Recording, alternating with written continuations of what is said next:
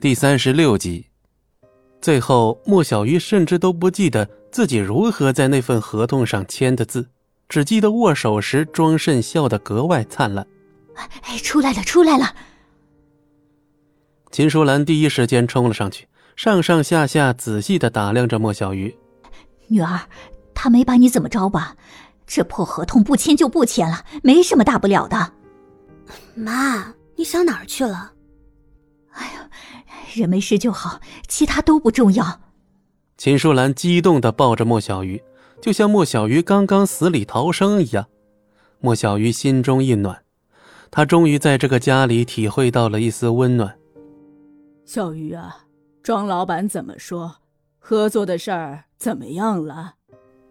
老太君的话把莫小鱼又拉回了现实里。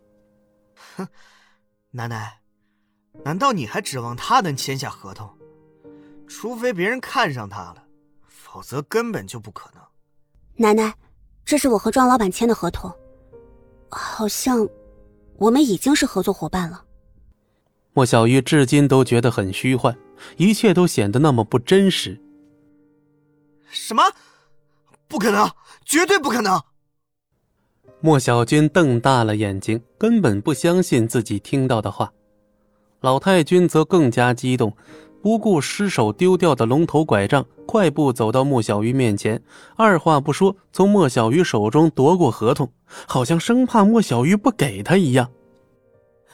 真真的，这是真的，我们莫家真要跟天创合作了，我们莫家终于要翻身了！哈哈哈哈老太君激动的满脸通红。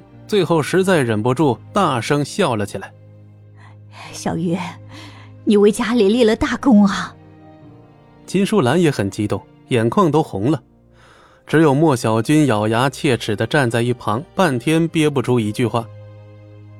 虽然是天大的喜讯，但是老太君还是很快冷静了下来，就像看宝贝一样，小心翼翼的抚摸着那叠合同纸。小鱼啊！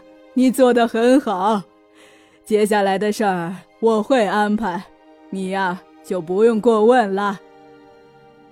莫小鱼微微一愣，有些不甘，可随即又苦笑着点了点头，似乎也早有预料。哎，如果我没记错的话，这份合同应该是小鱼签的，怎么就不用过问了？戚不易，算了，交给奶奶安排的确更妥当。这是我们墨家的家事儿，还轮不到你一个外人指手画脚的。墨家的事儿，我说了算。老太君冷冷的看向戚不义，哼，三十年河东，三十年河西，我倒是要看看，以后啊，谁敢再不把我墨家放在眼里，还有谁敢把我嫁出去？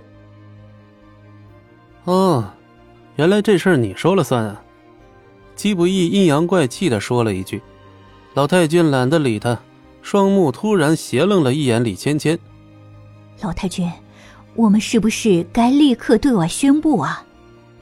哎，不，不不不不不，这种大事儿怎能草草宣布啊？一定要留到小倩的订婚宴上。哎，对对。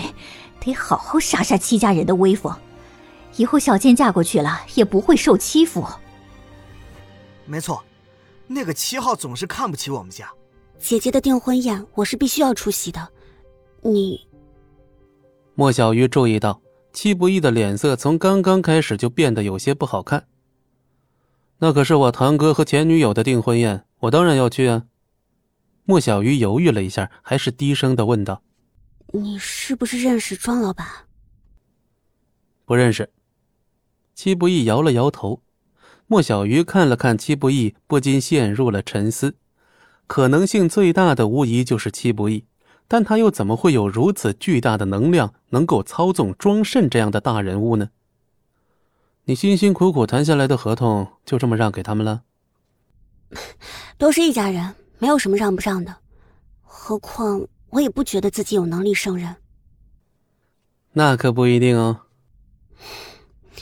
只要奶奶不再逼我嫁人，其他就随便吧。今晚我有点事儿，不能陪你睡了，明天来接你吧。莫小鱼本能的点了点头，但马上又反应了过来。你再敢这样胡说，信不信我把你赶出去？还以为你更关心我今晚去哪儿呢。跟我有什么关系？嗯，确实没有。